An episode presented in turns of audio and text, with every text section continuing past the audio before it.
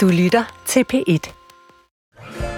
Du lytter til programmet Hvad vil Jesus have sagt på P1? Jeg hedder Iben Maria Søjden, og programmet er en radiobrevkasse, hvor du kan skrive ind til Jesus, snabelagdr.dk, med dit spørgsmål, som du gerne vil høre svar på, hvad Jesus dog mund ville have haft at sige til det. Og det er jo en hypotetisk samtale. Vi ved selvfølgelig ikke, hvad Jesus ville have sagt, men det forhindrer os ikke i at tale om, hvad han dog måske ville have sagt. Lisbeth Solmulde Mikkelsen, velkommen til dig. Tak for det. Det er jo faktisk første gang, du er med i det her program. Ja, ja. det er det. Og du, øh, lige inden vi gik på, så spurgte jeg dig, øh, er der nogle bekymringer, øh, er der nogle tvivl, som du gerne lige vil have, vi venner? Og så sagde du noget interessant, som er, jeg er en ubekymret sjæl, men der er selvfølgelig masser af tvivl. Jeg troede, at tvivl er det samme som bekymringer, men det, det er det så ikke, for du kan godt være ubekymret, men samtidig have tvivl. Tvivlen, det var omkring øh, programmet mm. oprindeligt. Øh, fordi jeg, øh, det forekom mig poppet. Men øh, da jeg så kom til at lytte til programmet, øh, så har jeg fuldstændig overgivet mig. Jeg kan se, at øh, det har en målgruppe, også blandt unge mennesker. Og, øh, og tvivlen er også omkring mit sprog. Mm-hmm. Fordi det danske sprog er mit andet sprog. Det færøske sprog er mit første sprog og mit modersmål. Og trosprog og hjertesprog. Men du har jo stået på prædikestolen både i Aarhus og i Nordsjælland og i Nordjylland, ikke? I mange, mange år. Øh, hvor mange år har du egentlig været præst? Jeg har været præst 35 år i den danske folkekirke. Og de sidste otte år, der har jeg været, jeg kalder det for konamorpræst. Præst med kærlighed for færinger i Danmark. Men indimellem, fordi jeg skal også have lidt smør på brødet, så har jeg også haft nogle vikariater. Men det jeg tænkte er bare, at du har jo stået og prædiket meget på dansk. Så hvordan kan det egentlig være det med, at der stadig kan være en usikkerhed omkring sproget? Det er bare fordi, jeg tænker, forskellen på modersmål og andet sprog, der ligger alligevel noget, selvom du har talt så meget dansk. Det kan jeg egentlig ikke rigtig svare på, men jeg tror altid, det vil følge en et helt liv. Og jeg har også oplevet øh, ældre, på ferien, på ferien må I godt sige gamle mennesker. jeg er selv gammel. Øh, det er meget smukt at være gammel. Øh, når de kommer på plejehjem for eksempel, at de så begynder at øh, udelukkende at tale deres modersmål. Mm. Det er hjertesproget. Og du har ganske ret, Iben. Jeg har arbejdet rigtig, rigtig meget med det danske sprog. Og det gør jeg hele tiden. Mm. Og det gør jeg stadig ikke. Men det kan aldrig blive hjertesprog. Nej. Carsten Møller Hansen, du er jo en fast øh, tilbagevendende gæst i det tak, her program. Tak, det er glad for at være. Ja, men det har jo en bagkant nu. ja. Der er jo sket noget i dit liv, som gør, at øh, vores fællesskab med dig her i radioen kommer til en ende. Ja, det er jeg ikke glad for. Nej, jeg vil også sige, det der, det der er trist. Og hvad er det, der er sket?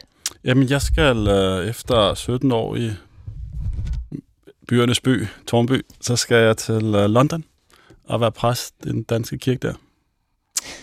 Okay. Ja, ja. det var sådan lidt, uh, lidt af et spring, synes jeg faktisk selv. Jeg kan ikke rigtig finde ud af det, og jeg er faktisk heller ikke så glad for at tale om det.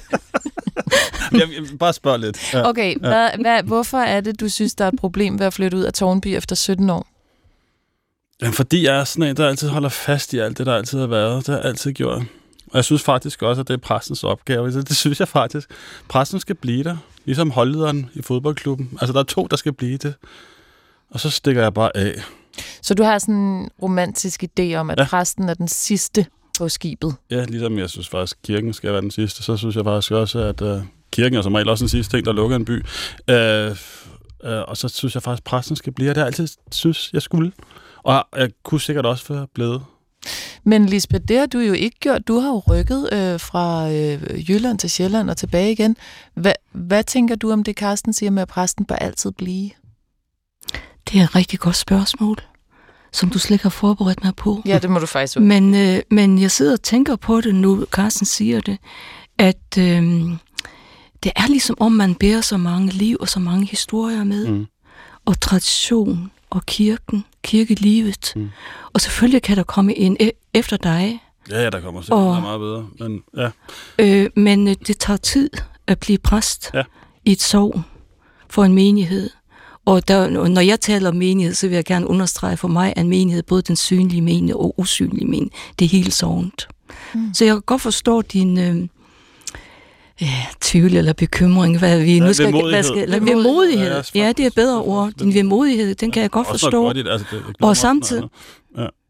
Og samtidig med, så, som Iben siger, jeg har flyttet Færøerne, Jylland, Jylland, Færøerne, Færøerne, Nordsjælland, Nordsjælland, Nordjylland, og børnene med, og mand, først og fremmest, mand med. Med. Øhm, og det er også derfor, vi har flyttet så meget, fordi vi henholdsvis er, min mand er dejlig jyde, Mm. dansker. Ja. Og, øhm, og jeg kommer fra Færøerne, som sagt. Og, og børnene er selvfølgelig flyttet med. Øhm, men når jeg ser bagspejlet, så tænker jeg hver gang, hvorfor har det godt, vi gjorde det? Mm. Fordi livet er så stort. Og, og så broget, og så spændende. Så hvis jeg ikke øh, havde øh, været i Nordsjælland, så havde jeg ikke oplevet alle de fragtfulde mennesker, der var i Nordsjælland. Jeg havde ikke mødt Mm. dig, Iben, eller din familie, Mm. for eksempel. Ja, du er, er, Ja. er, døbt ind i min familie. Eller har Ja, døbt og, øh, og hvis jeg ikke var kommet til Nordjylland, så var jeg ikke oplevet det fantastiske Nordjylland, som også det smukke Nordsjælland, det fantastiske Nordjylland, og alle de der fantastiske mennesker, jeg har oplevet. Så bagspejlet. Det er jeg med på. Jeg synes bare stadig, det er sådan lidt... Jeg jeg anklager mig selv for egoisme her. Mm. Fordi jeg egentlig gerne vil være den, når, når alle folk skifter job hele tiden, og altid er videre og bliver skilt og så har jeg altid sagt til mig selv, jeg er en, der bliver, altså en, der samler, en, der Mm. samler alle energierne, og så skal jeg bare blive siddende. Og så er jeg ikke bedre end alle andre, så stikker jeg også bare af. Men det er også meget Mm. høje krav at have til sig selv, at præsten skal være bedre end Ja, alle jeg- andre, ikke? Jeg er ikke et bedre menneske, men altså, jeg vil gerne være en, der blev, så de andre havde... Altså, nå, ham der, han er altid Institutionen. Ja, institutionen, ja. Ja. Altså, jeg vil så bare lige sige, at jeg har jo været i Carstens kirke, siger jeg bare lige her til sidst, adskillige gange, Mm. øh, set dig prædike, øh, og været i rummet og så videre. Det er også sjovt en vinteraften for eksempel at være i kirken, og så banker det på kirkens port, men sådan husker jeg det. Mm. Det kan godt være, at det ikke tåler et fact-check. Jeg husker det sådan her, vi sidder i en kold kirke og taler til et eller andet program. Ja. Øh, det er vinteraften, og det banker på porten. Og så kommer der en mand ind i løbetøj med reflekser på og siger, hej præst, og løber igen. det kan jeg godt forstå, du Ja, kommer det- til at savne. Det kan alt andet. Du lytter til, hvad vil Jesus have sagt på P1. Øh, Du kan skrive ind til jesusnablag.dr.dk. Jeg tænker faktisk, at vi lige starter ud med et spørgsmål, øh, som det er et spørgsmål, lytteren har glædet sig meget til. Fordi jeg har sagt i mange programmer, at nu skulle vi snart have et spørgsmål om sex. Øh, Det er jo virkelig noget, der kan samle lyttere faktisk. Øhm, her kommer det. Hej, jeg har lyttet til den dejlige podcast igennem længere tid, og har nu fået mod på at stille mit spørgsmål. Det indeholder en del facetter for at få en forståelse af, hvad der er på spil. Jeg er en del af et dejligt ægteskab med to børn, og vi har begge omsorgsjobs. En ganske almindelig kernefamilie udad til. Jeg er også meget dybt spirituelt involveret i mit eget sind, og har også dykket ned i kristne traditioner, for eksempel den centrerende bøn, som vi skal tale om på et andet tidspunkt, som ikke bliver i dag. Den del er en meget vigtig ting for mig som menneske, så jeg føler, at det er øh, at have en form for kontakt med noget fælles og guddommeligt, og det er essentielt for mig. Men ved siden af, så er vi simpelthen vilde med sex. Mere end de fleste formoder vi. Vi åbner vores sexliv op for at invitere andre med en gang imellem.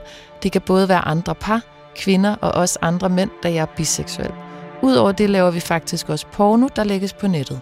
Vi nyder det hele, og det har styrket vores forhold til hinanden, selvom der har været udfordringer en gang imellem. Når jeg hører jeres podcast, ja, det er så for ham en podcast, nu du sagde, at det havde kontakt med unge mennesker. Det er så en podcast for ham. Når jeg hører jeres podcast, er der tit blevet formuleret noget, eller at Jesus ville have, at man var fuld af liv. Det er blandt andet derfor, vi gør alt det her. Vi kan virkelig mærke, at det er noget, vi har lyst til, og noget, der giver os noget dybde og noget godt som par. Men hvad vil Jesus egentlig have sagt til det, spørger han. Så vi har ikke at gøre med en lytter, der er i tvivl om, hvad han skal gøre. De er glade i deres liv, de har det godt sammen, som jeg hørte. Men han er nysgerrig på alligevel, hvordan kunne et perspektiv være? Jeg tror ikke, det er, fordi han går og har dårlig samvittighed eller skammer sig over det her overhovedet. Men han er nysgerrig på, hvad vil Jesus have sagt til ham og hans partner? Karsten? Det er egentlig meget fint, at der bliver skrevet ind. Altså, det i sig selv, at man sådan blotlægger sit uh, sexliv, og så samtidig spørger ind til noget med Jesus. Altså sådan, tænk, øh, altså forestil dig, jeg tror, de fleste for uh, 100 år siden havde, okay, det tør jeg ikke sige højt, Mm. og jeg tør slet ikke sige, at det er et trosprogram. Mm. Altså, og så alligevel regner med, at vi har noget at skulle sige fint til det. Det synes jeg er ret... Altså, så er vi kommet et stykke. Det er faktisk rigtigt. Det synes jeg faktisk. Ja. Det kan godt være, at det ikke engang for fem år siden, man tænkte, de to ting skulle Ja, så kombineres. har han nok regnet med at blive sablet ned jo. Altså, Ja. ja. er, det ved jeg ikke, er det en mand? Det finder man aldrig ud af. Undskyld. Det... det, er Det- faktisk, ja, det er en mand. Nå, okay. Jeg ved ikke, om partneren er mand eller dame, men Nej. jeg tænker, det er en dame, Ja, fordi ja. de har de to Ja. børn også. Ellers havde han måske Ja. skrevet det. I don't Ja. know.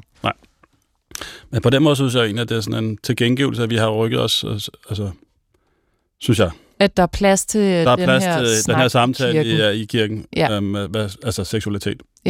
Er det noget, du oplever uden ligesom overhovedet at gå på kompromis med tavshedspligt osv.? Men er det noget, du også har oplevet i, dit, øh, i dine egne samtaler eller kontakt med, bor- med borgeren eller menigheden, at der er sådan en øget fleksibilitet i forhold til, Altså, jeg, hvad man jeg, så jeg har sige faktisk haft forbavsende få samtaler, hvor folk synes, at deres seksualitet er et problem, som de gerne vil høre kirkens syn på. Ja. Altså, og, og jeg regner med, jeg tror det er fordi, de faktisk helt automatisk regner med, at det forstår jeg. Mm. At der er plads til det. Ja. Ja. Så det er ikke, fordi de nødvendigvis er bange for at være sig den, selv. den, gener, den generation tror jeg faktisk ikke, det, Nej. det, det tror jeg faktisk ikke de mere. føler sig ikke set Den- ned på af Gud. Nej, altså seksualiteten har jo et helt andet, uh, altså en helt, måde, en helt anden måde at blive talt mm. på i dag. Det er jo ikke noget, man gemmer væk, det er noget, man kan se hele tiden. Og så er spørgsmålet så, har Jesus noget, og vil have, har Jesus sagt noget om fri seksualitet, eller øh, om at sex var vigtigere end ikke-sex, eller at det at spise af livets kage også indbefatter en seksualitet, eller er der noget at hente der, Karsten? Altså, han, han sagde for bag, eller han sagde faktisk ikke særlig meget om, om sex. øhm, det, det der, øh, den der seksuel forskrækkelse og den der øh, ned, nedsættende måde at tale om seksualitet på i kristendommen, øh, det tror jeg mest var, var Paul, Paulus. Mm. Han skrev for mange breve. øhm, og, og, og er blevet taget videre og er, ble- blevet dyrket. Altså, jeg synes, altså Jesus, hvis du spørger, hvad Jesus han sagde næsten ikke noget. Mm.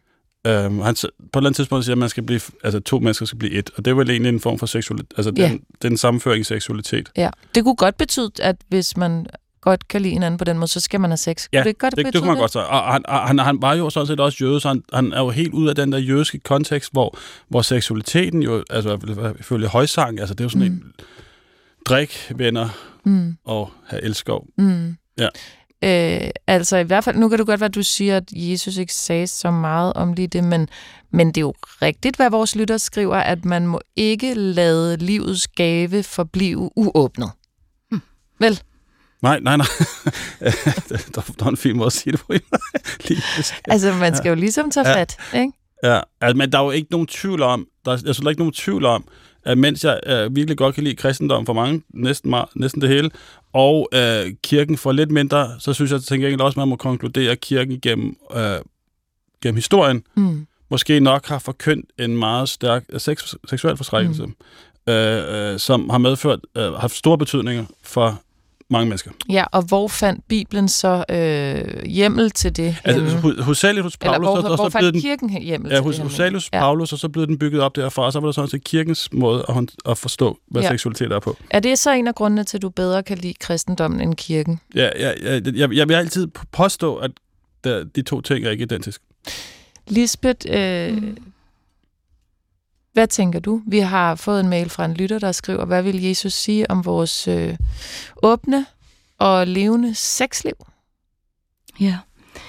Øh, nu hører jeg Karsten øh, nævne skriftet fra det gamle testamente højsangen, og det, det er jeg egentlig rigtig glad for, at øh, du nævner, for det, det er noget af det smukkeste, Ja, jeg der, der er skrevet det. om, Ja. om, om kærligheden.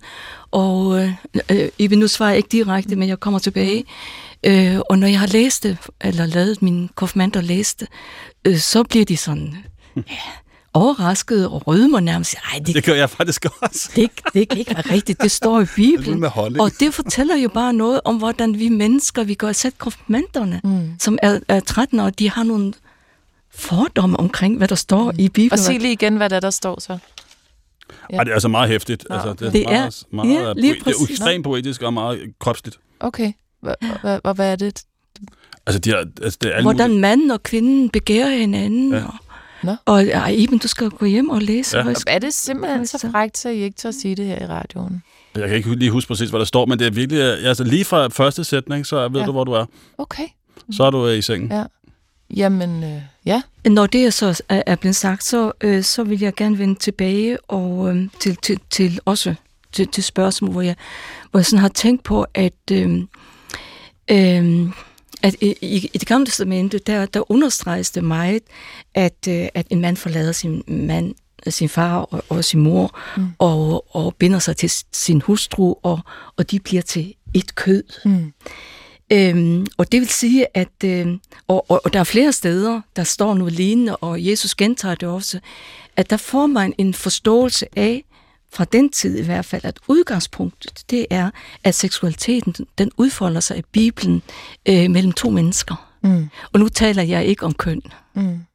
Det er bevidst, jeg ikke gør det, for det, det mener jeg er et, er et andet spørgsmål. Mm. Mand, mand, kvinde, kvinde osv. Men det du siger, det er altså, at de kan ikke åbne deres forhold op, for så er der flere end to. Nej, det siger jeg ikke. Jeg Nej. siger bare, at det er øh, det, der som er meget gengående mm. i Bibelen, ja. at uh, seksualiteten er imellem to mennesker. Og, øhm, og øh, Jesus gentager det også, han ja. siger, hvad, øh, hvad Gud har sammenføjet. Det er det, vi siger hver gang, når vi står og virer et ægtepar. Hvad Gud har sammenføjet, det må et menneske ikke adskille. Mm. Øhm, og, og han siger også, han siger også Ja, ja og han, han, radi- han radikaliserer jo nogle, mm. nogle bud, hvor han for eksempel, altså det er ikke bare, at du ikke må bryde ægteskabet, men bare hvis du ser med begær, mm. så har du brudt. Den er hård, den der, og, synes jeg. Og den er meget, meget hård, synes jeg. Men samtidig med det, så synes, synes jeg, at, og, og der nu har jeg bare nævnt nogle af de der steder, mm. øh, så, så er det meget vigtigt at sige, som jeg allerede har sagt, at der er nogle bud, som øh, Jesus øh, bagatelliserer, og andre, hvor han radikaliserer. Han bagatelliserer for eksempel renhedsbudene og sabbatsbudene osv., men han radikaliserer kærlighedsbudet. Okay, det synes jeg. Og, ja. og det synes jeg er meget, meget vigtigt at få at føre ind, øh, fordi øh, fordømmelsen, den udbliver. Mm. Altså fordømmelsen, det er noget, der er sket i løbet af kirkens historie. Måske, ja, du, du, giver Paulus skyld. og måske skrev ja, han for mange breve. han skrev rigtig, rigtig mange breve. Han skrev måske flere hundrede breve. De 13 af dem, de er så... Øh, de er Men jeg forstår godt, hvorfor Paulus skrev dem. Altså, det var en anden tid. Altså, han forventede jo, at om lidt så vil uh, Jesus komme, og så vil alt blive anderledes. Og mm. derfor har man ikke tid til at have sex. Så skal man jo gøre sig klar og pakke sine ting, så gøre klar til den nye verden. hvad, hvad, hvad du? Ligger du og laver? Altså, det var, jeg tror, det var det. og lige præcis, lige præcis det, Carsten, det er netop, hvor han bliver spurgt, hvor han bliver spurgt af menigheden, så skriver han tilbage, og han, han har nemlig den der, ej, det kan ikke rigtig betale sig. Altså, Men hvad, hvad, hvad er det så, når I taler om Paulus, når I taler om, at han måske har fået en seksuel forskrækkelse til, som er blevet taget op af kirken? Er det så, hvad er hans budskab, Paulus, der som har været sådan lidt... Altså, seksualiteten skal jo kun forfindes inden for ægteskabet. Mm. Så han satte det ligesom på formel. Yes. Og altså, I tænker, at det var fordi, at han stod i en vis tid, hvor at man også regnede med, at tiden var knap, så mm. der var ikke tid til pjatteri og livs... Ja.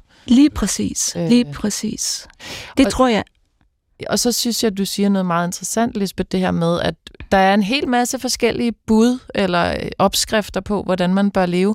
Men det interessante er så at se i kontekst, hvilke af de her bud bliver øh, marginaliseret eller bagatelliseret, altså hvor man tænker, ej, det var måske ikke så vigtigt alligevel, og hvilke bliver opløftet eller ophøjet og foldet ud til at være vigtige, altså radikaliseret. Er det så sådan, at vi kan, kan vi så sige noget om, at, at nogle af dem, der bliver radikaliseret, det, det er så det, du siger, det er kærligheden. Alt med kærlighed, det er blevet forstærket på en eller anden måde i Bibelen i det hele taget. Men du siger jo også det der med, at det er to mennesker, der er sammenføjet. Så kunne man sige, ja, Jesus ville sige, super dejligt med sex. Lidt mere øh, besværligt det der med, at de også tager andre med ind i det.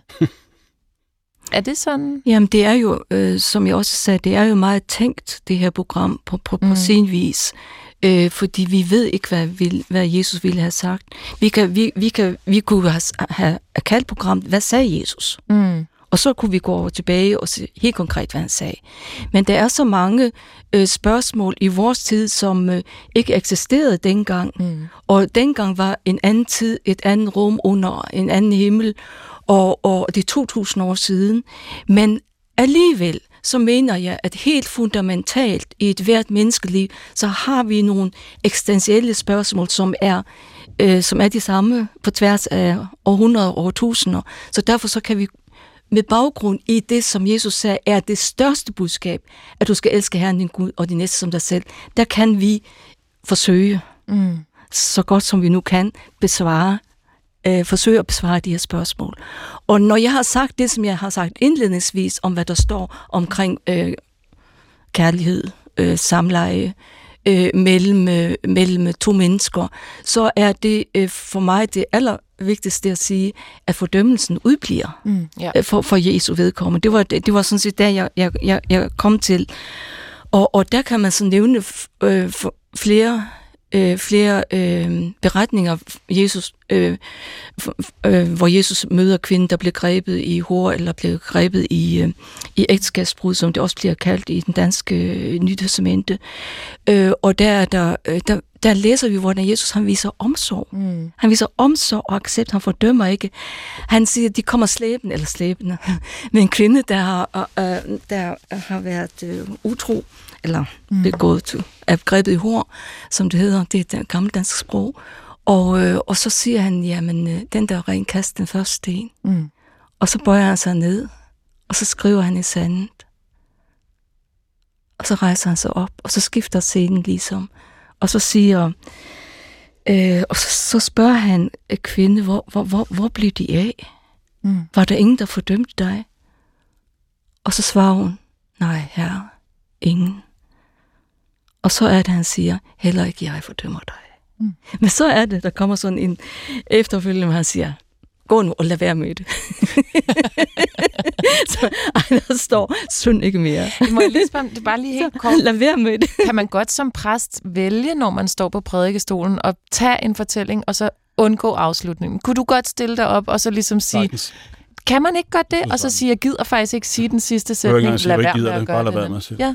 Det. Ja. Må man gerne. Det synes jeg. Så hvis man, hvis man ligesom skal fortælle den her øh, lignelse, og så, og så sige, at Jesus bare ikke fordømmer, og så siger hun, nej, Mm. mm. ingen kastede den sten, for ingen er rene. Det er jo det, der er pointen. Mm. Ingen af de andre, der skulle til at stene mig, er rene. Vi begår alle sammen fejl. Vi er bare mennesker. Fint videre. Så kunne du vel godt vælge at udlede mm. den der, men lad være med at gøre det en anden gang. Ja. Det kunne man jo sådan set. Men må jeg, må jeg Ja, altså egentlig, hvis for, for, for lige at hive det op til nutid, altså det er jo, for det første er vi mennesker øh, skabt af Gud, og vores seksualitet er dermed medskabt. Samtidig, så er den største sorg, vi mennesker egentlig gør mod hinanden, er faktisk sådan set, kommer ofte af seksualitet med noget, Mm. en anden, end som det, den det burde have været. Mm. Og der ligger det helt, altså der ligger øh, dilemmaet, synes jeg. Altså, den er ting, som vi har med, og som er godt, Mm. og samtidig faktisk også den, vi sover hinanden mest med. Ja. Går mest fra hinanden med, på grund af. Ja. Og jeg synes, det ligger der. Ja, men er det ikke alt med Gud, havde han sagt, Jo. som ligesom indbefatter den der Yes. kompleksitet, som er, at vi har fået noget skønt, og vi forvalter det med røven. Yes. Øh, og det gør vi, fordi vi er mennesker. Og så må jeg, jeg, jeg, jeg, kan ikke, jeg kunne ikke lade være med at tænke på, nu, den her sag, vi, vi lige øh, øh, vil diskutere. Altså, jeg har sådan en ting, jeg, det er så fint, at folk spørger, hvad Jesus ville have sagt. Mm. Øh, det spørger jeg ikke altid selv. Jeg spørger faktisk ofte mig selv, når jeg står over for noget, hvad vil mine børn have sagt? Mm. Det er faktisk sådan en, ofte sådan en leveregel, jeg lever efter. Altså, skal jeg gøre det her? Hvad, hvad, hvad hvis mine børn så mig gøre det her? Mm. Hvad, hvad ville de sagt? Mm. Og så til den her sag, på specifikke sag der, øh, ja, de har det vidunderligt sammen, de her to mennesker. Jeg, jeg synes måske også, man kunne spørge sig selv, det er vidunderligt, men når man er et par, så er man også, og man har en familie, så er man mere end bare et par, så er man faktisk et par med en familie. Mm. Øh, hvad vil børnene have sagt? Så det kan også lige være en sidste lakmustest.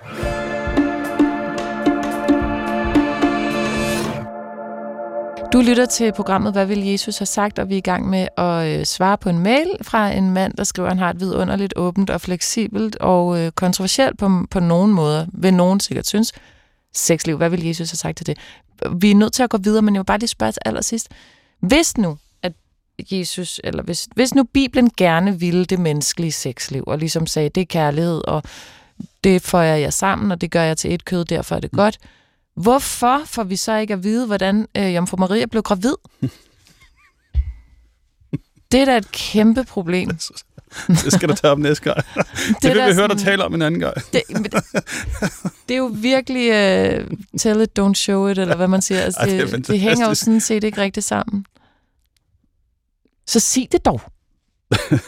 Så fortæl dog, hvordan hun blev gravid. Sig dog, hvem der er den jordi... Eller, ja, det er jo så Josef, men ja. Det får du ikke at vide. Eller? Ja, men det er da bare mærkeligt, Lisbeth. Du synes også, det er mærkeligt. Det kan jeg se på dig. Jeg synes ikke.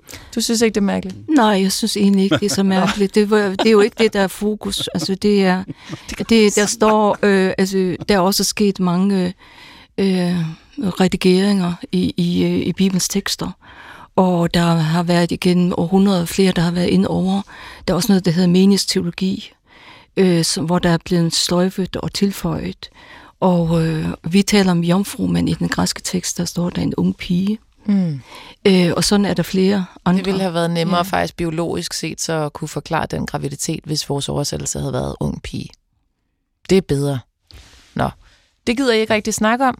Du lytter til, hvad vil Jesus have sagt på P1. Jeg hedder Iben Maria Søjden, og i studiet med mig er Carsten Møller Hansen, lidt endnu fra Tornby Kirke, og Lisbeth Solmunde Mikkelsen, som er konamorpræst for den færøske menighed, spredt ud over hele Danmark. Er det ikke sådan? Jo, det, det kan man godt sige. Altså, vi er så heldige, vi har en, øh, en dygtig øh, præst her i København, som er præst for færing og ansat som sådan. Men i resten af Danmark, der, der er der ikke øh, en præst for færinger. Og det har jeg så øh, ja, ansat mig selv til at være. Ja, Det siger meget fedt. ja, det er jeg her med. nogle gange så siger jeg, det har jeg har ansat mig til at være. Den eneste folkekirken, der ansat sig selv. Så derfor så kalder jeg mig for kon- og morpræst. Og En der er præst også med noget... kærlighed for færinger. Og hvorfor skal... Fordi, det, fordi ja. jeg taler sproget. Så prædikener foregår på f- Ja. færøsk. Og jeg husker at øyne hver skile vel at, um, at det ikke er så lett at det skulle døybes ved at danskene eller giftes av danskene gjør sådan. Jeg går ud fra, at uh, enhver vil forstå, at når man står i de der livs uh, overgangsstadier, hvor med den største glæde, den største sorg, så er det ens eget modersmål og hjertesprog og trosprog, man ønsker at høre. Så sent som her forleden, der havde jeg en dansk-færøsk øh, bisættelse i, i Brønderslev, og det var meget, meget vigtigt for dem. Afdøde var færing, mm. manden dansker. Det var meget vigtigt, at jeg fik sagt noget på færøsk. Og det blev så til fadervor og velsignelsen. Vil du sige fadervor på færøsk? Var det den, du var i gang med? Eller hvad? Det kan Øh, øh, jo ikke. Nej, det var det ikke, men øh, det er færdig var til som er himnen. Højlat være navnet tut, kom rydje tut. Være vilje tut som i himne så gjør.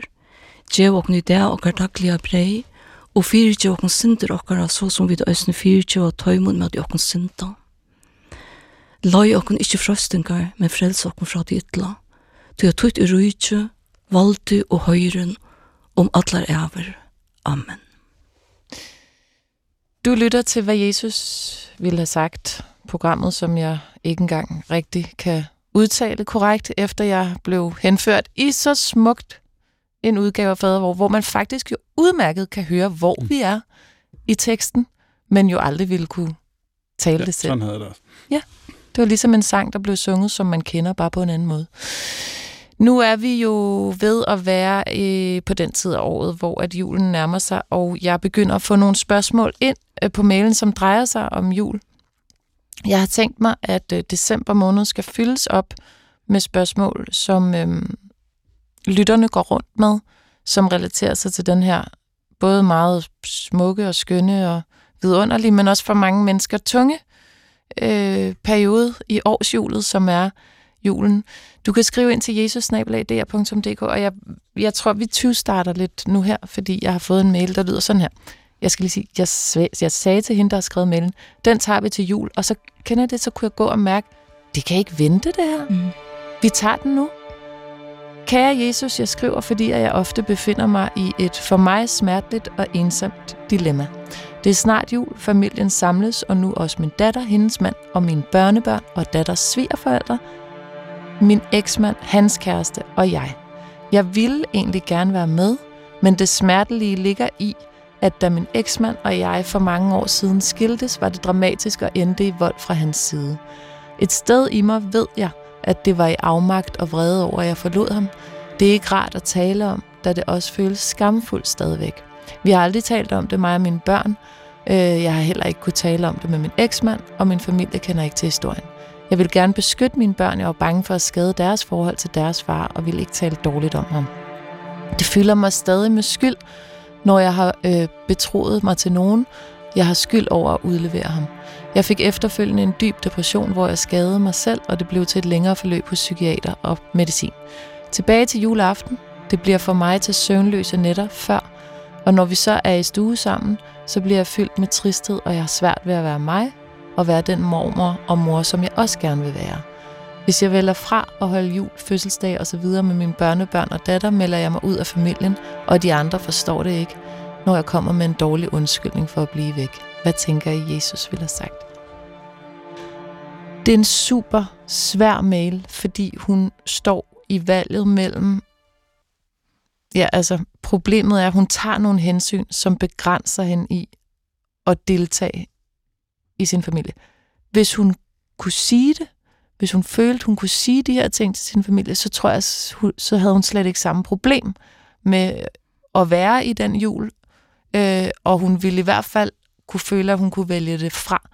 Så hun er lige nu tvunget til at vælge noget til, som gør hende rigtig ondt, og som hun står fuldstændig alene med. Hvad tænker I, Jesus ville have sagt, Lisbeth? Jeg kom til at tænke på øh, lige nu, Iben, for mange år siden, vi er som præster, så har vi jo prædiket, hvis vi har været præster i mange år, så har vi prædiket mange juleaftener, og, og det har altid forekommet mig at være en af de sværeste prædikener at forberede. Øh, et, en juleaften, det var måske den prædiken, jeg har fået mest reaktion på, der blev temaet kompromisernes jul. Og det, og det var netop spørgsmål omkring, hvor mange, hvor er der, altså alle de mennesker, der sidder der på, på kirkebænken, nogle de er bare sådan, og de, alt er bare sjovt og hyggeligt, og de glæder sig til at komme hjem og spise af noget rødkål, og, og, og andre sidder og græder. Og, og der kan være mig, der græder over, og der er også mig, der er glad for. Øh, men der er så mange kompromiser. Det, jeg var egentlig ikke klar over, der, hvor mange kompromiser, der bliver, der bliver indgået sådan en jul. Mm. Og det kom jeg til at tænke på. Øh, og hvor langt skal man så gå? Øh, jeg tænkte i første omgang, da jeg læste den her mail, der tænkte jeg forsoning og tilgivelse af nøgleord. Og jeg ved det store ord. Og så tænkte jeg, kære kvinde, mm. tag en samtale med din tidligere mand, så hurtigt som muligt. I to. Og prøv, selvom det er svært, prøv at forsone dig med fortiden, og prøv begge to at tilgive hinanden, fordi altså de, de bebrejder hinanden nogle hændelser, og de har begge to oplevet nogle frygtelige ting. Øhm, og så tænkte jeg på fadervor. Jesus lærte os bønnen fadervor. Forlad os vores skyld, som også vi forlader vores skyldnere. Mm. Jeg tror, det er det vigtigste, det er, at det er så måske så, så nemt at være øh, at være bedre vidne på andres vegne, men øh, nu prøver jeg at svare. Øh, kære kvinde, kom og vær til stede juleaften hos din datter og hos din svigersøn og børnebørn. Og husk, at der er du set, og der er du også elsket. Prøv at, at flytte, flyt fokus, forson og tilgive. Øh, se bort fra egne tanker og følelser. Vis omsorg, accept og kærlighed – og først og fremmest glæde dig over, at du har en datter og en svigersøn og børnebørn, som har inviteret dig, og som du kan holde jul sammen med. Øh, det er ikke alle, der kan det. Så det er for ikke alle bliver inviteret. Så budskabet er, at øh, Jesus lærte os fadervor, og der siger man, at man vil forlade sine, sin skyld, som også man selv forlader. Det er også budskabet. Ja. Det man kan sige, som slog mig, da jeg læste den her mail, det er, at det har hun jo gjort i alle årene. Hun har ikke sagt det til børnene, fordi hun ikke vil have, at de skal have en dårlig relation. Så på den måde har hun jo i alle årene allerede set bort fra sine egne følelser. Så, så det, jeg kan være bekymret for, når vi taler om det sådan, det er, at hun først er offer for vold, dernæst er hun offer for en mundkurv, hun har lagt på sig selv, og nu skal hun så over tid også være offer for øh, uro og angst op til alle højtider og alle familiebegivenheder, så hun bliver trippeloffer. Øh, og det, det tænker jeg bare er vigtigt ligesom at have med, fordi hun har jo, hun har jo hun har jo lavet værd med at sige det til mm. børnene, mm, netop ja. af, af de grunde, som du siger. Så hun har jo ligesom gjort det. Og på en eller anden måde tænker jeg, at den reaktion, hun oplever, er jo et tegn på, at hun skal gøre noget andet. Men altså, men altså nu handler det jo også om, hvad vil Jesus sige? Så så vi må jo godt sige, hvad, hvad vil Jesus sige, selvom vi selv kan tænke, det, det er måske ikke så fedt. Mm. Hvad, oh, hvad tænker du, Karsten? Altså, jeg siger jo, altså, at Jesus var jo en, en sandhedsapostel. Han vil altid den der sandhed frem. Jeg er ikke altid sikker på, at sandheden altid skal frem. Nogle gange, så skal man pakke den lidt væk. I det her tilfælde, så skal den frem. Mm. Det synes jeg er helt enig med, at du siger. Mm. Øhm, jeg synes netop også, at hun har båret den hemmelighed øh, længe, og den har faktisk ødelagt hendes relation til hendes børn mm. og hendes familie. Hun kan faktisk ikke engang være der juleaften på grund af den. Og så siger hun, at hun faktisk godt forstår manden, og han, at, at hun, altså, hun kan godt forstå ham, og hun synes også, at hun skylder familien, at de har det godt sammen. Men det har de jo netop ikke, mm. for hun kan ikke være der selv. Men det hindrer ikke. Ja, hun, ja, hun kan ikke være det selv. Godt. Jeg synes faktisk ikke, at hun skylder manden særlig meget. Øh, jeg synes faktisk mere, at hun skylder sine børn at fortælle dem en sandhed om en familie, mm. og dermed egentlig også genetablere præcis den mor, hun gerne vil være over for sine børn, som hun egentlig føler, hun kan, er, men ikke kan være her. Jeg synes faktisk ikke, hun skylder manden særlig meget. Det viser jo også, hvordan man kan fortolke enormt forskelligt, fordi du griber fat i, at øh, Jesus var en sandhedsapostel, som du siger, ja. og kalder det, og det er så det, du ville tage fat i. Det er jo, øhm, og grunden til, at du ville det, det er fordi, at hvis hun Men, ikke siger Kender du ikke også så mange familier, som bærer rundt på stumme hemmeligheder? Det ligger i knoglerne, det går i af efter af. Altså... Jo, og man kan sige, hvis ikke hun siger sandheden, så er hun hvis hun sagde hun kan jo ikke leve med det. Et kompromis er fint, hvis man kan leve med et kompromis. Hun kan, åbenligt, hun kan jo ikke leve med det kompromis. Nej, og hvis man siger sandheden, hvis hun havde gjort det for start, så havde hun stoppet volden der. Det der jo er med det, hvis man ikke siger sandheden i den her sammenhæng, det er, at hun på en eller anden måde jo åbenlyst tillader volden at fortsætte, fordi det gør vold imod hende, som hun har det nu. Jeg synes, det er lidt et martyrium, ja. Selvom det er ufrivilligt, og selvom vi er fuldstændig klar over, at hun ikke gør det for at være martyr. Hun gør ja, det for... Det, I bedste henseende, ja. ja. Jeg synes bare ikke, det er rigtigt. Nej, Lisbeth, har du ændret mening? Nej, det, øh, nej ikke, jeg har ikke ændret mening. Altså, jeg tror, vi er enige i vores øh, udgangspunkt. Vi angriber det bare øh, forskelligt. Og, og jeg synes egentlig også, man skal også tænke på, Karsten, at øh, altså, tingene er jo heller ikke sort-hvide, heller ikke den her sammenhæng.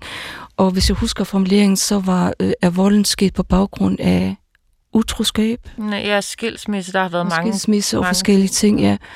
Og, og derfor, så, øh, derfor tænker jeg, at det, det ville være bare så fantastisk, hvis de to mennesker kunne sætte sig ned, øh, måske med en mediator, en øh, konflikthåndtering, og få, få talt sammen og, om det. Og, og, og øh, der er virkelig mange gode resultater i sådan en kon- men, konflikthåndtering. Men, og så kunne de vel ligesom forhåbentlig øh, tale sig frem til, hvorfor gjorde jeg, og hvorfor gjorde du, og hvorfor. Så det ikke bare er, er er hende, der taber, eller der er to, der taber, men de måske til sidst kan møde hinanden, og måske i allerbedste fald mm. måske gå øh, henvende sig til datteren, det er deres fælles datter, tror jeg, mm. og fortælle, der skete de og de ting, for jeg er meget enig med dig, Carsten, at sandheden skal frem. Mm. Hvorfor skjule den? Mm. Og måske ved de det godt udmærket. Okay, ja, så I er faktisk enige i, at sandheden skal frem. Så skal jeg bare lige forstå, sagde Jesus noget, som man kan overføre på det her? Er der en lignelse, hvor at man kan sige, øh, man ser en person lide ved ikke at fortælle sandheden, for eksempel. Eller man, altså, er der et eller andet, hvor man... Altså, jeg tror, altså, sand, sandheden sætter fri, ikke? Og det tror jeg faktisk, den vil gøre her. Det vil i hvert fald sætte hende fri. Ja. Mm. Og så synes jeg faktisk ikke, at hun skylder manden, at han så bliver låst. Men det der med at vende den anden kendt til, er det så noget andet? Fordi det, det er jo også en meget Jesusagtig ting, at så sige, nå, skittepytte, ikke? Øh, hvordan trives det? Hvad er vigtigst for Jesus? At man siger sandheden, eller man vender den anden kendt til? Altså, jeg synes ikke selv, han vendte særlig mange kender til. Nej. altså, han var jo virkelig, han gik, mm. altså, han var på den måde radikal. Altså, mm. altså han var sådan set ikke bange for, hvad resultatet blev af det, han gjorde. Mm. Så I er faktisk... Spørgsmålet er også, undskyld, ja, Iben, spørgsmålet er også, hvor mange kinder man har. Benny, Han, Benny Andersen han siger, jeg har ikke, jeg har, jeg har ikke flere kinder. det, det er måske også der til vores lyttere. Men er det ikke bare synd for hende her? Altså, hun kan ikke engang være til jul. Altså. Jo, ja, det, det synes jeg også. Jeg synes, det hun synes, er offer øh, igen og igen, lyder det til. Så uanset om man spørger øh, præ- præsten Karsten, eller personen Karsten, eller præsten Lisbeth, eller personen Lisbeth, eller Jesus, så er der en sandhed, der må og skal frem. Og hvordan den så lige kommer frem, det, øh, det vil vi glæde os til at høre en opfølgning på, mm, ja, hvis faktisk. lytteren har lyst. Ja, helt sikkert. Men sandheden skal frem. Ja.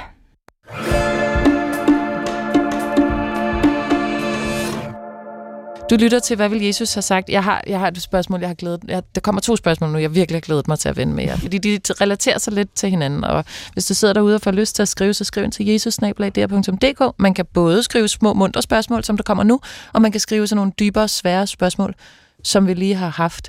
Øhm, ja, altså, øh, jeg tror egentlig, jeg undrer mig lidt over, at de her spørgsmål ikke har været der før, fordi det er sådan meget øh, konkret biografisk. Hvem var Jesus egentlig? Altså, hvordan var han som person?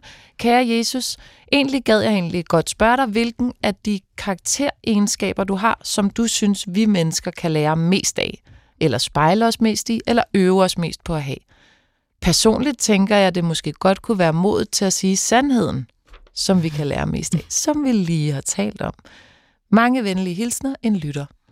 Ja, så hvis Jesus han selv kom på Tinder nu for eksempel, dating-appen, og skulle skrive lidt om sig selv i en biografisk tekst, og, og det skal også være sandt, fordi ellers så er det jo ikke Jesus. ellers så er det hele tabt på gulvet. Så det skal passe, men han må godt vælge de karakteregenskaber, han selv er stoltest af. Hvad vil Jesus så skrive om sig selv? Karsten? Ved du hvad, det er så sjovt, fordi jeg hører til dem, som har rigtig svært ved, og jeg ved ikke, hvor, meget, hvor forkert det her egentlig kommer til at lyde, men jeg har faktisk altid haft svært ved at se Jesus altid bare som et menneske. Mm. Altså, det der, Jesus er min ven, det er sådan en sætning, jeg aldrig kunne drømme om at sige selv. Mm. Altså, for, for mig er han, altså, for mig, hvis jeg siger det, mere Gud, end han er menneske. Og det der med, altså, forestille at Jesus gik rundt og sådan noget, ellers tak. Jeg tror faktisk ikke, han var blevet min ven. altså, så vild er jeg faktisk heller ikke med Jesus. Jeg kan godt lide mange af altså, de ting, han sagde, men altså, som person, så, det ved jeg ikke rigtigt. Han er lidt for radikal for mig. Så du er i virkeligheden mere sådan øh, åndeligt forbundet med ja, Jesus end det, sådan... det synes jeg godt, man kan sige. Som der er også nogen, der ja, ser det er meget, som en bror, ja, eller jeg er som meget en konkret, far, eller og, ja, ja, ja, jamen, jeg, det kan jeg slet ikke bruge, og ja, ja, det har jeg svært ved. Okay. Lisbeth, øh, personen Jesus, har han noget at gøre med dig? Ja, det, det har han. Øh, jeg er jo vokset op med i et, et samfund, et land, et ørige, hvor vi gik til gudstjenester og møder tidligere sent, og øhm, nu har jeg ikke, vi talt om, at jeg skulle eventuelt sige noget om, hvorfor jeg blev præst, og, øh, og det er blandt andet baggrund i, øh, i et møde med kirkerummet og med øh, Jesu budskab, evangeliet, glad budskab. Og det kunne jeg ikke... Øh, af forskellige omveje. Nu, nu, nu går jeg lidt ud øh, øh, på måske en vildvej med af forskellige omveje og vildveje, så kom jeg til at øh, øh, som seks år gammel at bo øh, hos min morbror om på et øh, bådehus i øh, Brøjavøk i Klaksø på Færøerne og han var han spillede Aarhus i sin fritid. Og om lørdagen... Ham, der boede nedenunder jer, eller hvad? Nej, jeg boede sammen med min morbror, os to. Nå, morbror. Ovenpå ja. et bådehus. Ah. Og øh, om lørdagen, når han skulle øve sig, så tog han mig i hånden, så gik vi op i kirken. Og så trådte jeg på Aarhus-billedet, for ellers kom der ikke en lyd ud af Aarhus. Og der fandt jeg øhm, ro, et åndhul, og jeg øh, bad til Gud, Jesus, og sagde, hvis jeg lever og overlever, så vil jeg være præst. Men samtidig så øh, følte jeg det meget øh, hårdmodigt at sige det, så jeg sagde det ikke til nogen. Øh, på den måde så har jeg et meget personligt forhold mm. øh, til Gud og til Jesus Kristus. Mm-hmm. Øh, fordi det viste sig, at det holdt, at jeg, at, øh, også, også det, at jeg, at jeg blev præst. Og for mig er han, altså nu, nu siger du, Carsten, at han er ikke, som, ikke så meget menneske. Og, og det synes jeg egentlig er meget interessant, fordi i 2000 år, der har teologerne øh, skrevet og forsket omkring, var Jesus mere Gud end, end menneske? Var han mere guddommelig end menneskelig? Hvor meget var han menneskelig? Hvor meget var han guddommelig? Og så videre. Og nogle gange kan man også høre, at folk, de, det steder, jeg også oplevet mennesker, der har bedt for mig, fordi de synes, at jeg prædikede forkert eller et eller andet, og har spurgt mig direkte, har du fundet Jesus? Mm. Øh, jeg har ikke fundet Jesus, men jeg synes, Jesus har fundet mig. Mm. Og, og jeg tror på, at øh, vi er Guds børn, skabt i Guds billede. Og Jesus han siger ord, som bare gør, at vi, øh, vi åndeligt talt vokser. Mm. Han siger for eksempel, jeg er vejen sandheden. Sand, apropos sandheden. Mm. Jeg er vejen sandheden og livet. Der er så meget, han siger, som vi kan åndeligt talt kan leve af, eller som jeg i hvert fald personligt. Og det er det, som er så vigtigt for mig i mit kald, at fortælle, at fortælle videre hele tiden. Det er derfor, jeg, Jeg kan nu også godt lide, hvad han siger. Men uh, altså, mere, altså, tættere på vil jeg heller ikke komme ham. Mm. Så han er ikke lige så konkret som for dig, Carsten, som han var for Nej. dig, Lisbeth, da du sad under året på Færøerne i Klaksvig øh, kirke, eller hvad hedder det? Mhm. Ja. Øh, og trådte en orgelbælg for et orglet. Orl bælg, det er sådan Ja. en, man træder på. Ja. Det gamle orl, og, der, og bælgen var bagved, som morbror han sad der. Og jeg sad bagved. Jeg kunne faktisk ikke se ham. Er det der? Er det, er det simpelthen konkret, der Jesus kommer til dig? Øh, i, ja, meget konkret i kirkerummet, fordi der oplever jeg, at der er der en, øh, en kærlighed, en tolerance, en tilgivelse, øh, som, øh, ja, først og fremmest en kærlighed, øh, som, som bærer mig igennem mit, min barndom Mm. og ind i ungdommen. Så det er en ganske alvorlig sag for dig faktisk, det her med Jesus og hvem han var. Og, Det er det, Ja. det er det. Og så vil jeg gerne tilføje en ting mere, at nu sagde jeg, han, han sagde, jeg var en sandhed, jeg er opstandelse og alt det der, og livets brød og, og, og verdens lys og så videre. Men han, altså noget af det, som, som jeg holder så meget af i beretninger, det er, at Jesus han gik aldrig forbi.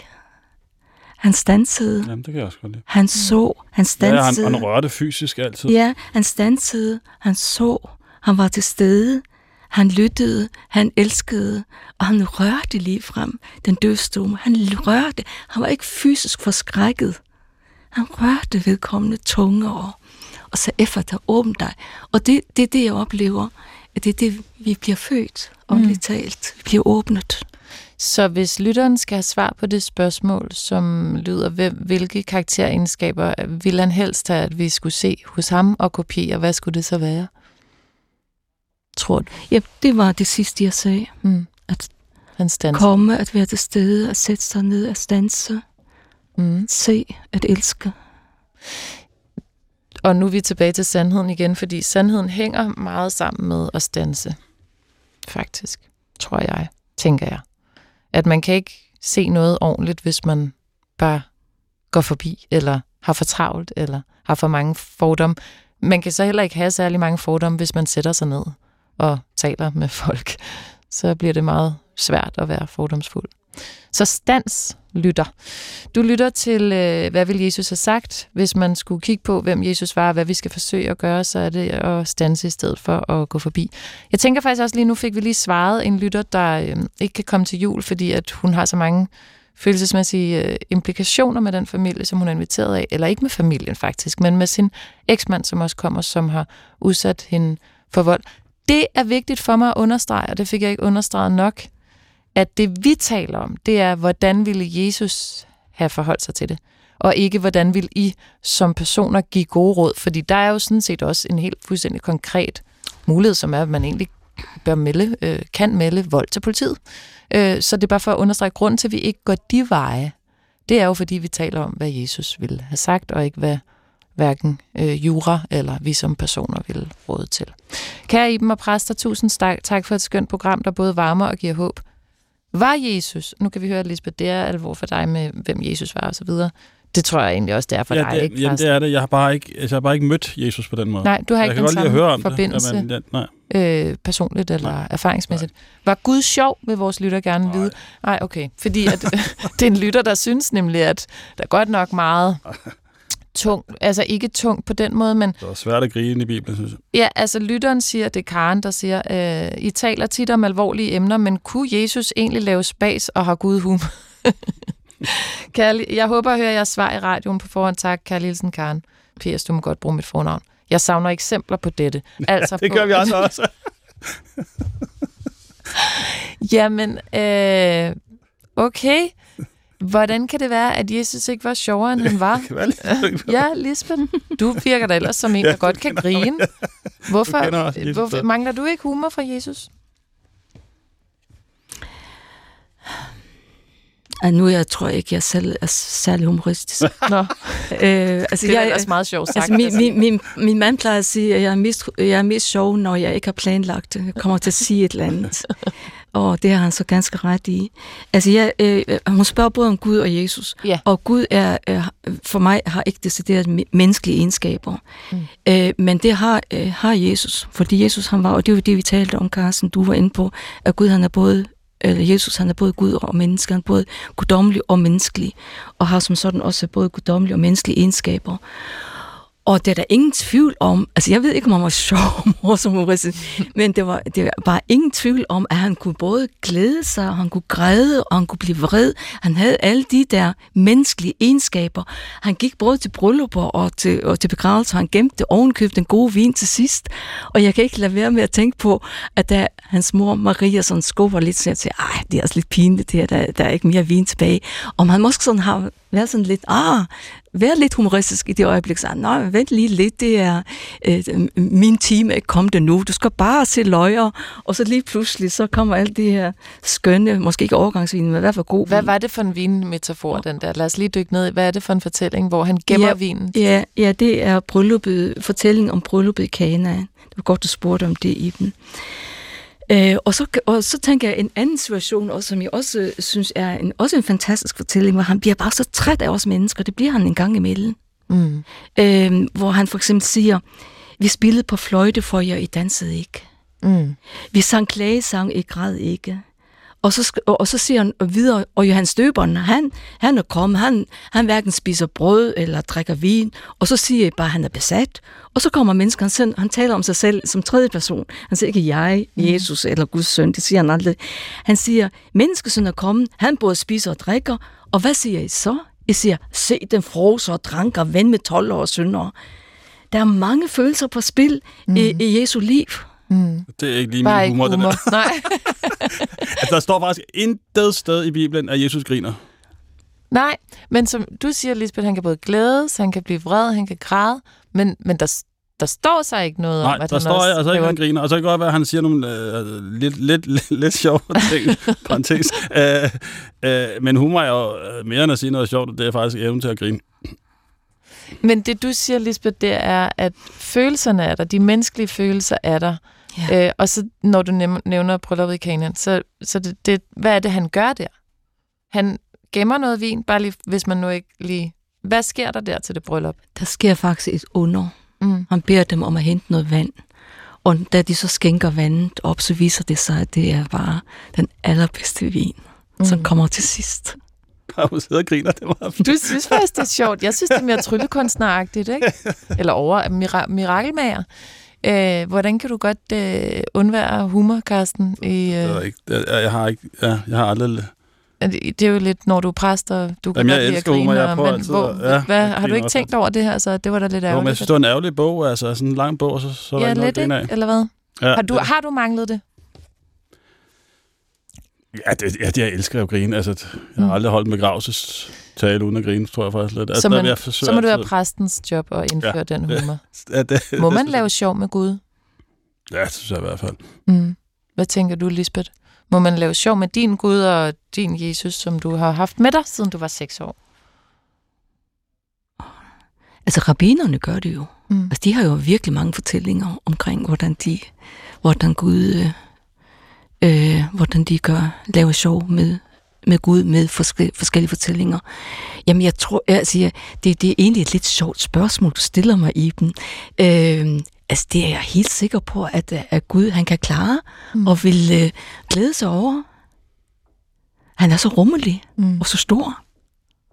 Har I noget bud på, sådan bibelhistorisk, hvorfor det kan være, at det ikke fylder mere, øh, det her med sjovhed i Bibelen? Det er Og, et virkelig godt spørgsmål. Jeg er, det, ikke. er det fordi, man måske har været bange for, hvis man lavede det lidt for sjov, så ville det ikke blive Ja, taget lige så alvorligt, som man gerne ville Det have det, eller. Ja. ja, det var en alvorlig sag. at det var en alvorlig sag? Ja, ja. Det er jo sådan set også for os, men uh, humor gør det ikke noget mindre alvorligt, synes jeg. Godt spørgsmål fra Karen. Øh, vi må desværre... Øh, ja, vi er faktisk nødt til at skuffe Karen. Og så sige... Øh, jeg kan nemlig godt fornemme, at Karen ønsker sig lidt, at han havde lidt mere humor.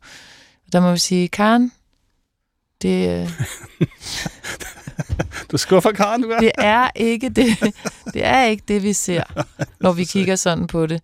Til gengæld, så, øh, så siger han sandheden. Og til gengæld udøver han mirakler, som du nævner. Til gengæld taler han for kærligheden. Mm. Nu nævnte du så bare lige, Lisbeth, det her med, at Jesus også kan blive sur over, at man ikke danser, hvis der bliver spillet på fløjte. Det er så meget selvhøjtidligt også, er det ikke det, eller hvad? Altså, hvem, nå, men jeg mener bare, jeg tænker bare, hvis Mette Frederiksen sagde sådan, så ville man tænke manipulator. Nej, i den samme i konteksten, der er det, øh, der er han bare trist øh, ved tanken om, og skuffet ved tanken om, hvordan, øh, hvordan de reagerer, eller hvordan de ikke reagerer. Mm. Det kan jeg godt forstå. Men det med sandheden plejer altså også virkelig at blive højtidlig, selvhøjtidlig. Og jeg tænker bare med det der fløjtespil der. Øhm, måske kunne vi skyde den tilbage til vores lytter, der helt i starten af programmet gerne vil vide, om Jesus synes, det er fedt, at de har et vildt sexliv. Øh, Når der bliver spillet på fløjte, så skal man danse. Sikke en sløjf at binde. Synes du det? Jeg synes, den sad lige skægt. Ja, det, det, Det synes jeg faktisk. Ah, Den det er var ikke prædiken, det der, så gennemtænkt. Den var ikke gennemtænkt. Men jeg tænker bare, der ligger en opfordring til liv. Ikke? Og så lader vi så falder-symbolet ligge, fordi det bliver for mærkeligt. Lisbeth, Solmunde, Erik Mikkelsen og Carsten Møller Hansen, tak fordi I havde lyst til at være med. Og jeg tænker, at øhm, det er julespørgsmål, vi fik, som er meget smerteligt, og som jeg virkelig oplevede som meget præsent for vores lytter. Det er vigtigt for mig at sige, at den type spørgsmål er der åben for fra nu. Vi skal kigge på det. Øh, jeg har, ligesom du, Lisbeth, måske underkendt en smule, hvor svær, kompliceret og kompromisfyldt en jul kan være. Du siger, du oplevede det, da du så øh, kirkegængerne juleaften sidde. Nogle græder, og nogle glæder sig til at komme hjem til gaverne. Det er et vigtigt emne at tage op her, når højtiden nærmer sig. Og så må vi håbe, at Jesus har et svar. Tak fordi I havde lyst til at være en del af dagens program. Tak til producer Christoffer Rauf Heide. Vi lyttes ved i næste uge.